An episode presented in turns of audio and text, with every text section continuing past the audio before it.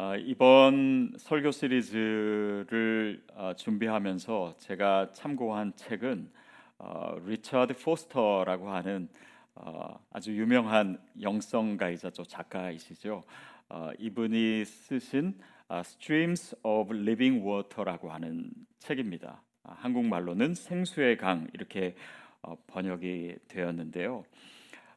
이 책에서 나오는 이 기독교 역사에 있어서 어, 여섯 가지 중요한 흐름들 어, 그것을 제가 그 구도를 이제 참고를 했습니다. 아, 특별히 이 책에서 중요하게 생각하는 것은요. 어, 예수님에 대해서 우리가 생각할 때 그분의 죽음, 십자가, 부활 아, 여기에만 너무 집중한 나머지 예수님을 교리의 틀에 우리가 자칫하면 가두게 될 수 있는데 오히려 예수님의 삶을 더 들여다봐야 된다. 그리고 교회사에 나타난 그런 중요한 영성의 흐름들은 바로 예수님의 삶의 모습에서 찾아올 수 있는 것이고 또 그것을 통해서 오늘 우리에게 필요한 영성이 무엇인지를 아, 알고 또 회복할 수 있다라고 어, 하는 것입니다. 그래서 오늘 첫 번째 어, 시간에는 어, 묵상의 전통에 대해서 우리가 나누려고 하는데요. 이 묵상의 전통을 이제 교회사적으로 보면은 이 4세기의 어, 사막의 교부들, 그러니까 수도사들이죠.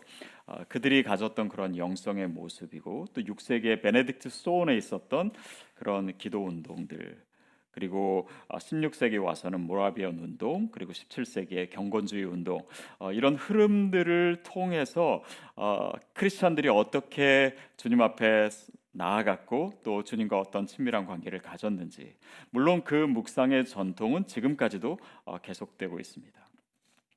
여기에서 어, 나타나는 중요한 어, 내용들은 하나님과의 관계예요.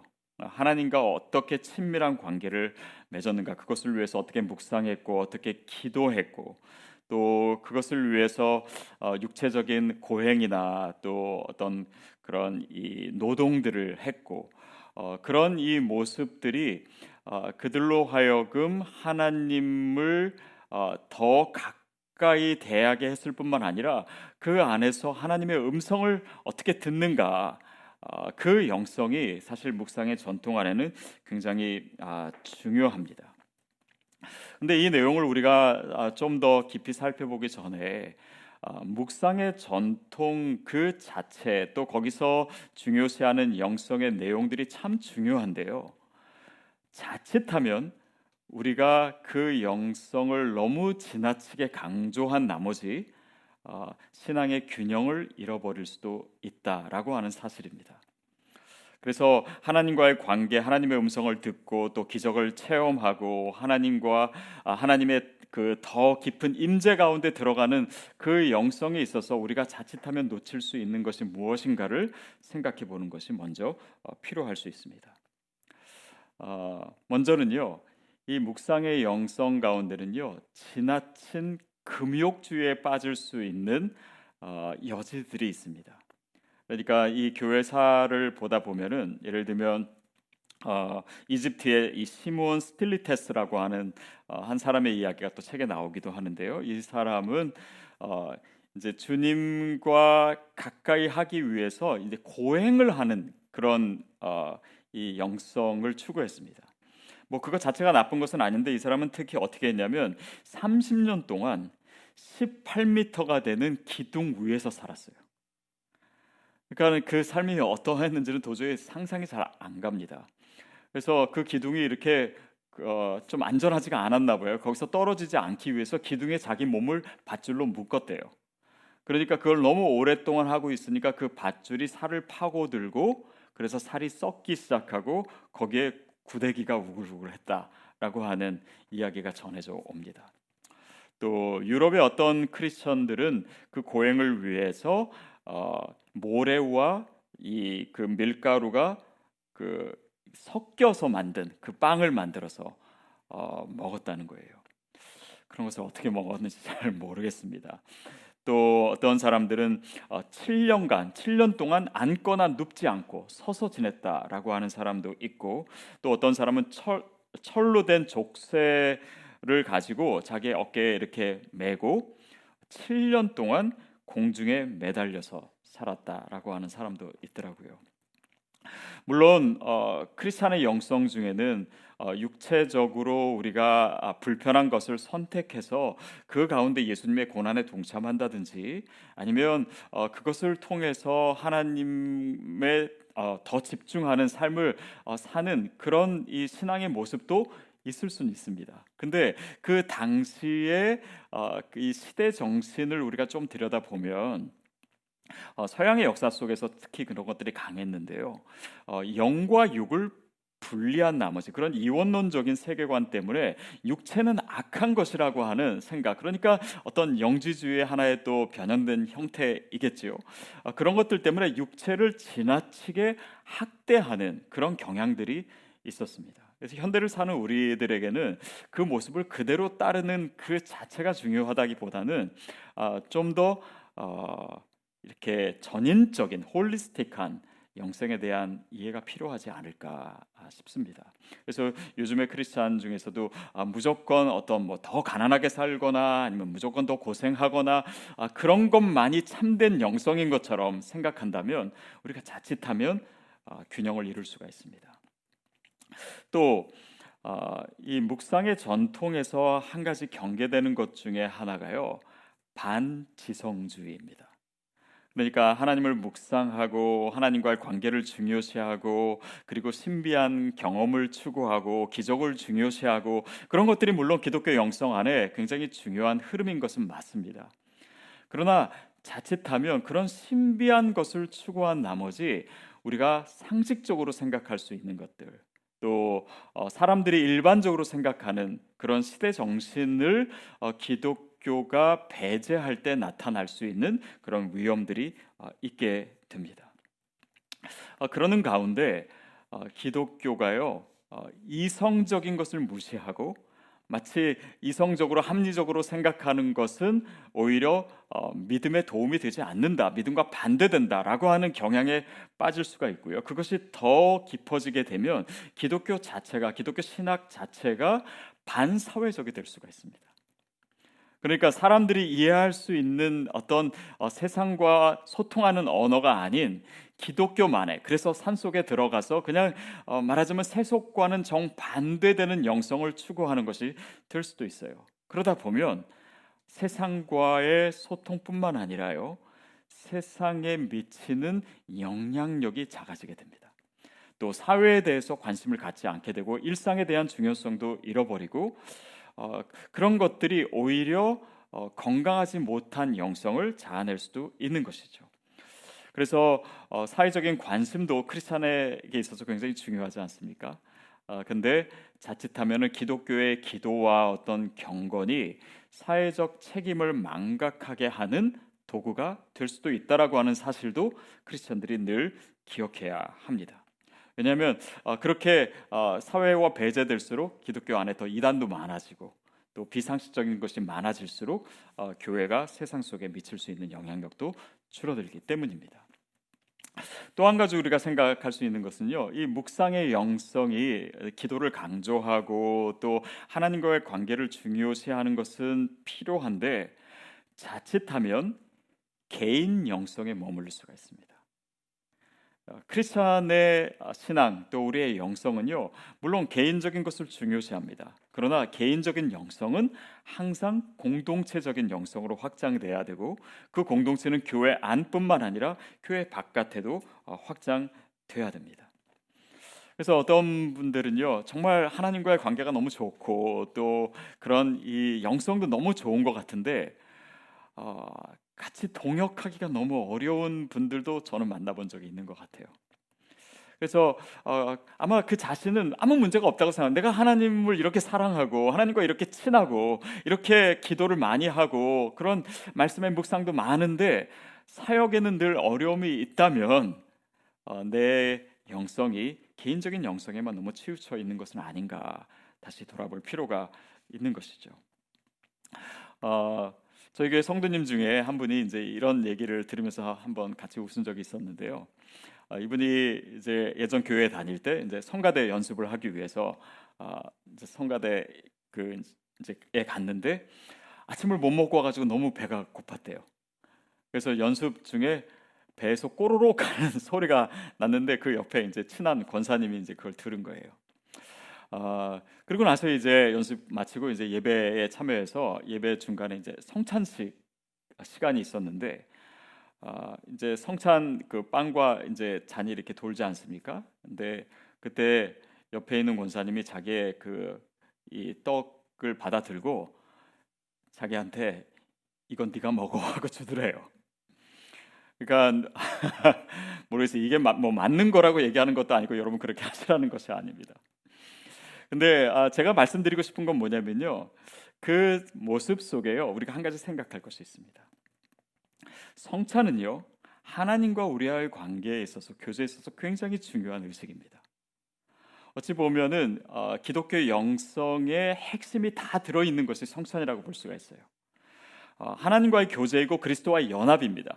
오히려 그 빵과 또 그 잔을 마시, 마시면서 이것이 그리스 도의 임재가 내 안으로 들어오는 어떻게 보면 내 몸속으로 들어오는 가장 친밀한 형태의 교제입니다. 근데 이 성찬은요 성도와의 코이노니아 교제로 확장되는 것입니다. 그래서 초대교회 때 보면은 어, 그렇게 식사를 같이 하고 그 음식을 가지고 또 교회 밖으로 나가서 가난한 자들을 섬기는 그 모습이 있었던 것은 크리스찬의 영성을 너무나 잘 설명하고 있는 것이에요. 그래서 어, 묵상의 영성은 단지 하나님과 나와의 관계 안에만 머물지 않는다라고 하는 사실을 우리가 또한 기억할 필요가 어, 있습니다. 자, 다시 우리가 어, 묵상에 대한 주제로 돌아와서요. 어, 우리가 묵상한다라고 했을 때 그것에 해당하는 라틴어는 이 메드타시오라고 하는 단어입니다. 네, 이 단어는 이 헬라어 멜레테에서 온 것인데요. 그것은 말씀을 내면화하다라고 하는 뜻입니다. 그런데 보통 또 헬라어와 또 히브리어가 아, 의미상 연결되어 있는 것들이 많은데요. 아, 이그 멜레테라고 하는 단어의 어원을 보면 거기에는 히브리어 하가라고 하는 어, 단어와 연결되어 있는데 그 의미는 작은 소리를 내어서 중얼거린다라고 하는 뜻이 있다고 합니다. 그래서 이 어, 기독교 묵상의 전통 속에서의 어, 그 묵상의 모습을 보면요, 이렇게 어, 작은 소리로 계속해서 어, 같은 말을 반복하거나 어, 그렇게 기도하는 것들이 있어요. 뭐 주여 나를 구원하소서, 주여 나를 불쌍히 여기소서 이런 것들은 이제 계속 반복해요. 근데 오늘날의 개신교회는 물론 그런 형태의 것이 남아 있지는 않습니다. 그래서 우리가 이 오늘 우리 묵상의 전통을 생각했을 때는요. 어, 그러한 이 형태, 그러니까 계속해서 뭔가를 이렇게 암송하거나 외우는 형태가 기도라고 하는 확장된 형태 속에 흡수되어 있다라고 하는 것을 생각해 볼 필요가 있어요. 결국 어, 묵상의 영성이다, 또 묵상의 전통이다. 거기에는 뭐가 있냐면 어, 기도로 충만한 삶이 있습니다. 결국 아, 이 묵상의 전통이 이제 기도에 대한 아, 주제로 연결되게 되고 결국 그 기도를 통해서 우리가 하나님과 얼마나 친밀한 관계를 맺는가 또 주님과 어떻게 교제하는가 하나님의 임재 가운데 우리가 어떻게 머무는가라고 하는 것이 어, 오늘 우리에게 있어서 어, 이 묵상의 영성을 아, 생각할 때 중요한 주제가 됩니다. 바로 어, 이 관점을 가지고 오늘 본문을 우리가 다시 한번 읽었으면 좋겠는데요. 우리 마태복음 14장 22절, 23절 말씀. 우리 한번 다시 읽겠습니다. 시작. 예수께서 즉시 제자들을 재촉하사 자기가 무리를 보내는 동안에 배를 타고 앞서 건너편으로 가게 하시고 무리를 보내신 후에 기도하러 따로 산에 올라가시니라. 저물매 거기 혼자 계시더니 아, 예수님께서 사역하시고 어, 그리고 어, 뭐 여기 성경의 그 전후 문맥을 살펴보면 오병이어의 기적 그 사건 뒤에 어, 제자들을 배를 태워서 mo, 먼저 보내시고 어, 예수님 자신은 홀로 하나님과 교제하시기 위해서 기도하시기 위해서 시간을 가지셨다라고 하는 어, 내용입니다. 어, 이 본문에서 우리가 먼저 생각할 수 있는 것은 예수님께 있어서 정말 중요한 것이 무엇이었는가를 아, 이 본문이 보여줘요. 하나님과 교제하는 것이었습니다. 어쩌면은 이 사역을 하고 아 사역도 했으니까 또 뭐 사역을 위해서 기도를 그런 개념이라기보다는 예수님께 있어서는 하나님과 교제하는 것이 가장 중요한 사역이었고 또 그것 자체가 목적이었고 어쩌면 그의 사역도 바로 그 본질을 위해서 존재 했다고 우리가 볼 수도 아, 있을 것입니다. 제가 예전에 무슨 어떤 책에서 읽은 내용인데요. 그 영국의 유명한 극작가 이 버나드 쇼가 아, 이제 공연을 앞두고 이제 리허설을 하는데 이제 원래 이제 리허설 때 굉장히 그 이 사람이 이제 관여도 많이 하고 또 모든 것을 다 총괄하고 그랬는데 한 두 시간 정도 없어졌대요. 그래가지고 이제 사람들이 그 다시 이제 나타난 버나드 쇼한테 어, 그 무슨 일 있었냐고 어디 갔다 오셨냐고 그러니까 버나드 쇼가 뭐라고 했냐면 어 잠깐 결혼 좀 하고 왔다고 그랬대요. 그래서 나중에 확인 보니까 진짜 어, 결혼을 그때 가서 한 거예요. 그러니까 이 일에 사무쳐 있는 이 사람에게는 결혼마저도 그렇게 중요하게 여겨지지 않았던 것 같습니다. 근데 여러분 결혼하신 여러분 어떠세요? 결혼이 그냥 이렇게 하는 것은 아니잖아요. 결혼이라고 하는 것이 우리 인생에 얼마나 중요한 것입니까? 여러분, 아, 우리의 기도 생활, 하나님과의 교제는요, 우리의 인생에 있어서 그저 그냥 해야 하는 하나의 행동이 아닙니다. 그것은 하나님이 저와 여러분을 만드신 목적이에요. 정말 우리 인생의 우리의 존재의 목적이 바로 주님과 교제하는 것입니다. 그래서 기도를 그냥 신앙생활의 하나의 형태로 생각하는 한 우리는 이 기도의 중요성을 충분히 누릴 수가 없습니다. 또 이것이 얼마나 우리 인생에 있어서 중요한 것인지 그첫 어, 신앙에 대한 어, 관점에서 우리가 멀어질 수가 있어요. 사랑하는 여러분, 저와 여러분에게 있어서 우리 인생에 있어서 기도가 가장 중요한 것이 되기를 바랍니다. 그래서 기도는 행동이 아닙니다. 기도는 우리의 존재예요. 우리의 존재의 가치입니다. 하나님이 우리를 사랑하시고 우리와 교제하시기 위해서 우리를 만드셨다는 사실을 우리가 기도 생활을 생각할 때 항상 아, 떠올려야 하는 것이죠. 그래서 예수님은요 그의 사역이 바쁘실 때도 물론 예수님도 바쁘셨습니다. 피곤하셨어요. 그러나 기도하셨습니다. 하나님과의 관계, 하나님과의 교제를 절대 포기하시지 않으셨어요. 아, 이런 예수님의 모습을 보면서 우리의 영성을 다시 되돌아볼 때 이 현대인의 삶은요 참 바쁩니다. 어, 물론 뭐 일이 많아서도 바쁘지만요. 어떻게 보면 하나님이 우리의 삶에 들어오실 수 없는 삶의 패턴을 우리가 가지고 있어요. 그래서 우리는 스케줄이 많을수록 내가 더 중요한 존재이고 내가 가치 있는 삶을 사는 것처럼 생각하고 또 그 이 일정의 여백 속에 모든 것을 끼워 넣기 시작합니다. 더구나 요즘은 스마트폰이 있으니까 스마트폰이 우리 삶의 여백을 다 잡아먹어요. 그걸 통해서 SNS를 한다든지 아니면 뭐 문자를 보낸다든지 또 뭐 온라인 쇼핑을 한다든지 뭐 이런 여러 가지 일들이 우리의 삶 가운데 가득 차 있기 때문에 결국 우리 삶에 점점 더 하나님과 교제할 수 있는 여백이 없어지는 거예요. 그래서 이 묵상의 영성 또 이 기도의 훈련이라고 하는 것은 단지 우리가 기도를 한다 아니면 무엇을 한다라고 하는 측면이기 전에 무엇을 내려놔야 하는가 무엇을 안 해야 하는가라고 하는 질문으로부터 시작돼야 됩니다. 아, 제가 최근에 어느 목사님을 그 만났는데 그 목사님이 아, 이제 제가 쓴 책에 대한 이야기를 하면서 제가 이제 뭐 사랑의 신학에 대한 그런 책을 쓰지 않았습니까? 근데 어, 저한테 다짜고짜 묻는 거예요. 어, 목사님 사랑이 뭡니까?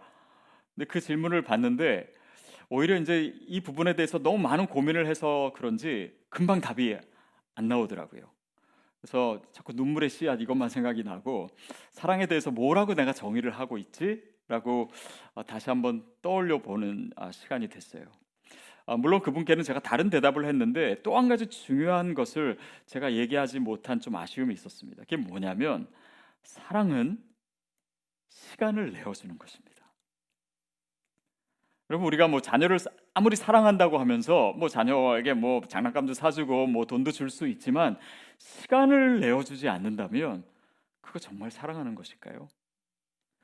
우리가 어, 믿지 않는 영혼들을 사랑한다라고 하고 기도하고 그렇 기도 하지만 정말 정작 그들을 위해서 내 시간을 내어주지 않는다면 사랑하지 않는 것입니다. 우리가 하나님을 사랑한다라고 하고 이것이 우리의 예배라고도 하고 정말 주님을 사랑한다 고백도 하고 찬양도 하는데 정말 주님과 교제를 위한 시간의 우선순위를 두지 않는다면 그게 정말 주님을 사랑하는 것일까요? 그래서 이 묵상의 영성 또 기도의 훈련에 있어서 가장 중요한 일은 주님과의 교제를 위해서 시간과 공간을 마련하는 것입니다. 삶의 우선순위를 분명히 하는 거예요. 어떤 스케줄이 와도 어떤 바쁜 상황이 와도 흔들리지 않고 변화되지 않는 주님과의 교제의 시간이 있어야 됩니다. 물론 일상에서도 그렇지만요. 그래서 어 제가 늘 이제 성도님들께 강조하는 것들 중에 하나가 물론 뭐 조금씩 다를 수는 있겠지만 우리 삶의 우선순위를 다시 한번 말씀드리면 하나님과의 관계가 우리 삶의 가장 첫 번째 우선순위입니다. 그 다음에 뭐냐면 가정이에요. 그 다음에 우리의 일입니다. 그 다음에 아, 뭐 교회에서 여러분이 봉사하고 이런 거 중요합니다. 근데 이 우선순위는 그 밑에 있어도 저는 괜찮은 것 같아요. 왜냐하면 이 모든 것이 다 중요한 것이고 또다 어, 영성의 측면에서 필요한 것이라고 생각이 돼요. 그런데 강조하고 싶은 것은 하나님과의 교제하는 시간 이것을 우리의 우선순위에 뒤로 놓는다면 그것은 크리스찬의 삶에 있어서 가장 중요한 것을 놓치는 것입니다.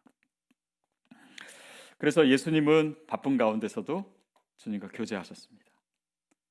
또 종교개혁자 마틴 루서도 그가 정말 종교개혁 어, 그이 많은 일정과 일들 가운데 이렇게 고백하는 것을 제가 읽어본 적이 있는데 오늘은 너무 바빠서 너무 할 일이 많아서 제가 4시간 동안 기도할 수밖에 없습니다. 라고 얘기했던 그 영성이 과연 아, 역시 종교개혁을 일으키게 된그 아, 영적인 능력의 아, 기초가 되었구나라고 하는 생각을 해봅니다. 결국 우리가 주님을 위해서 하는 것, 이 모든 것의 한 가운데는요 기도가 있어야 됩니다. 결국 예수님께서 그것을 오늘 본문을 통해서 보여주시고 계세요. 여러분 물론 사역도 중요합니다. 그러나 한번 생각해 보시죠. 여러분 사역과 기도 중에 무엇이 더 중요합니까? 제 생각에는 다 중요해요. 과가 중요합니다. and가 중요해요. 근데 이 두 가지가 분리될 때 우리는 영성의 함정에 빠지고 건강한 영성과 또 사역 자체도 우리가 잃어버릴 수가 아, 있습니다. 어, 여러분 우리가 많이 쓰는 단어 중에 이판사판이라고 하는 단어 있죠. 이판사판이다. 나 이제 뭐, 뭐 막장이다, 끝장이다, 뭐 될 대로 되라. 뭐 하여튼 이판사판이라고 하는 단어를 쓰는데요. 이 단어가 사실은 불교에서 온 용어라고 해요. 근데 이판은 뭐냐면 어, 승려들 중에서도 이렇게 어, 산 속에 깊이 들어가서 운둔하면서 어, 불도를 연구하고 이렇게 어, 그런 어, 말하자면 영성을 추구하는 어, 그런 승려들을 이판이라고 하고 사판은 어, 이렇게 사찰을 경영하거나 또 운영하기 위해서 필요한 일들을 하거나 아니면 뭐 사람들을 만나면서 시주를 받거나 뭐 이런 어, 일들을 그냥 그런 이렇게 일반적인 구체적인 일상의 사역을 하는 사람들을 어, 사판이라고 하더라고요. 근데 이런 단어가 있는 거 봐서는 이것이 구분되었다라고 하는 것입니다. 근데 이 단어가 왜 지금 뭐 이렇게 뭐 그냥 끝장이다, 뭐 막판이다, 뭐 이렇게 이런 어, 의미가 됐냐면 조선 어, 시대 때 그 승유 억불 정책 있었잖아요. 그래서 이제 유교가 되게 어, 대우받고 또 불교를 어, 억제하는 억압하는 그런 정책 때문에 그 당시 사람들에게 있어서 승려가 된다라고 하는 것은 인생의 마지막 선택처럼 가장 최하층 사회적으로 어, 사람이 되는 어, 그런 것으로 여겨져서 그 의미가 됐대요. 근데 그 내용을 생각하면서 저희가 한 가지 더 생각해야 되는 것은 우리의 영성이요, 우리의 일상, 우리의 일, 우리의 어떤 세상, 사회와 구분될 때 기독교의 영성은 추락하게 됩니다. 그것은 항상 교회사를 통해서 중요시 되었던 내용이에요. 그래서 지나친 경건 운동이 있을 때 다시 그거에 대한 반작용이 늘 일어나게 되고 그런 것들이 기독교 역사 속에서 굉장히 많았습니다. 결국 우리의 영성도 마찬가지예요. 우리의 일상, 우리의 일, 우리의 가정, 우리가 살아가고 호흡하는 이 모든 것 가운데 하나님의 임재가 있는가? 우리가 그것을 하나님과의 교제 가운데서 행하고 있는가? 이것이 묵상의 전통을 이어가는 우리에게 너무나 중요한 것입니다. 아, 생수의 강 그 책에 보면은 이 프랭크 로바크라고 하는 아, 미국 선교사에 대해서 어, 이야기가 나옵니다. 근데 이 선교사님은 이제 18, 아, 19세기 말부터 20세기 초에 어, 필리핀에서 사역했던 선교사님인데요. 어, 이분이 이렇게 많이 알려진 이유는 어, 그의 일기를 통해서 드러난 그가 하나님과 가졌던 아주 친밀한 관계와 어, 그런 이 묵상의 영성 때문입니다. 그래서 어, 이 묵상의 전통을 다루는 이 책에서 이분을 다룰 만큼 이분은 하나님과 아주 친밀한 교제 가운데서 살았던 사람이에요. 근데 동시에 이분의 사역을 보면요, 어, 문명태치 선교회를 이제 시작해서 어, 당시 6천만 명이 넘는 사람들에게 글을 가르치고 또 그것을 위한 굉장히 큰 운동들을 일으키고 어, 그것을 통해서 사람들에게 복음을 전하는 그러니까 어, 단지 그냥 개인적인 영성이나 하나님과의 관계뿐만 아니라 일반 사람들이 필요를 채워주는 그런 사역을 통해서 그가 사역을 한 거예요. 그러니까 이 개인적인 영성과 함께 또 그가 사회 속에서 어, 이루려고 했던 그런 이 많은 일들이 서로 조화가 되어 있습니다. 근데 그의 일기의 내용이 이제 책에서 소개되어 있는데요. 이런 표현이 있습니다. 어, 현재 일어나고 있는 기적들 중 가장 큰 것은 내가 조용히 있을 때나 묵상하거나 기도할 때보다 그분의 음성을 들으며 일할 때 가장 많은 기적을 경험한다는 것입니다.